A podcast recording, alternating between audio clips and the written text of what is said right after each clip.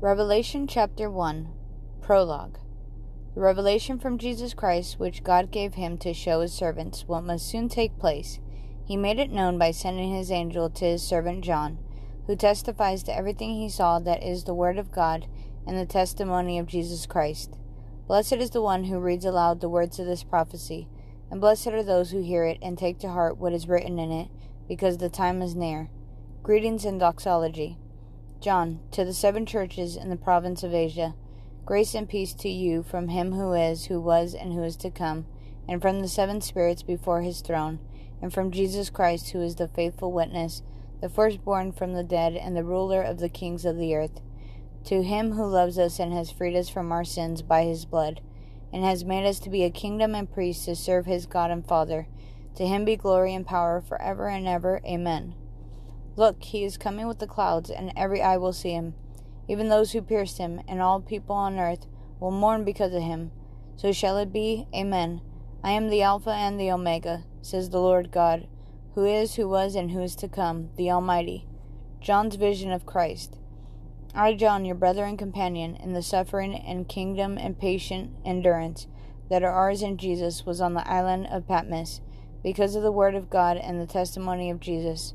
On the Lord's day I was in the Spirit, and I heard behind me a loud voice, like a trumpet, which said, Write on a scroll what you see, and send it to the seven churches to Ephesus, Smyrna, Pergamum, Thyatira, Sardis, Philadelphia, and Laodicea. I turned around to see the voice that was speaking to me, and when I turned, I saw seven golden lampstands, and among the lampstands was someone like a son of man, dressed in a robe reaching down to his feet, with a golden sash around his chest. The hair on his head was white like wool, as white as snow, and his eyes were like blazing fire.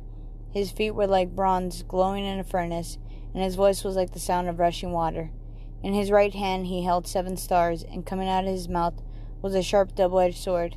His face was like the sun shining in all its brilliance. When I saw him, I fell at his feet as though dead. Then he placed his right hand on me and said, Do not be afraid. I am the first and the last. I am the living one. I was dead, and now look, I am alive forever and ever, and I hold the keys of death and Hades. Write, therefore, what you have seen, what is now, and what will take place later. The mystery of the seven stars that you saw in my right hand, and of the seven golden lampstands is this The seven stars are the angels of the seven churches, and the seven lampstands are the seven churches. Revelation chapter 2 To the church in Ephesus. To the angel of the church in Ephesus, write These are the words of him who holds the seven stars in his right hand and walks among the seven golden lampstands. I know your deeds, your hard work, and your perseverance. I know that you cannot tolerate wicked people, that you have tested those who claim to be apostles, but are not, and have found them false. You have persevered and have endured hardships for my name, and have not grown weary. Yet I hold this against you you have forsaken the love you had at first. Consider how far you have fallen. Repent and do the things you did at first. If you do not repent, I will come to you and remove your lampstand from its place. But you have this in your favor. You hate the practice of the Nicolaitans, which I also hate. Whoever has ears, let them hear what the Spirit says to the churches. To the one who is victorious, I will give the right to eat from the tree of life, which is in the paradise of God. To the church in Smyrna, to the angel of the church in Smyrna, write These are the words of him who is the first and the last, who died and came to life again. I know your affliction and your poverty, yet you are rich. I know about the slander of those who say they are Jews and are not, but are a synagogue of Satan. Do not be afraid of what you are about to suffer. I tell you, the devil will put some of you in prison to test you, and you will suffer persecution for ten days. Be faithful even to the point of death and I will give you life as though your victor's crown. Whoever has ears, let them hear what the Spirit says to the churches. The one who is victorious will not be hurt at all by the second death. To the church in Pergamum, to the angel of the church in Pergamum, write These are the words of him who has a sharp, double edged sword. I know where you live, where Satan has his throne, yet you remain true to my name. You did not renounce your faith in me, not even in the days of Antipas my faithful witness, who was put to death in your cities, where Satan lives. Nevertheless, I have a few things against you.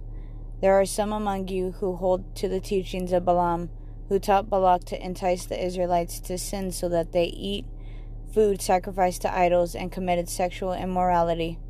Likewise, you have also had those hold to the teaching of the Nicolaitans.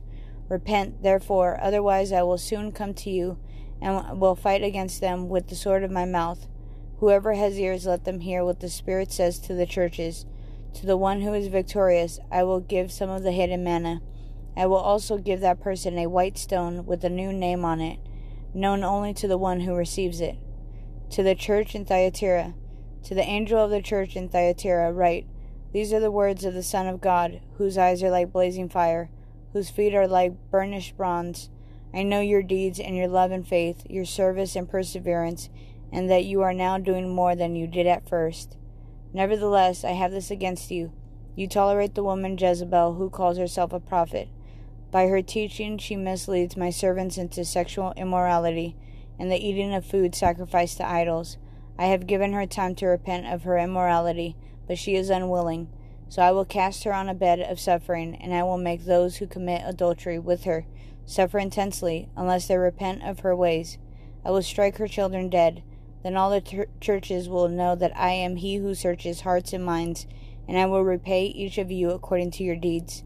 Now I say to the rest of you in Thyatira, to you who do not hold the teaching and have learned Satan's so called deep secrets, I will not impose any other burden on you, except to hold on to what you have until I come.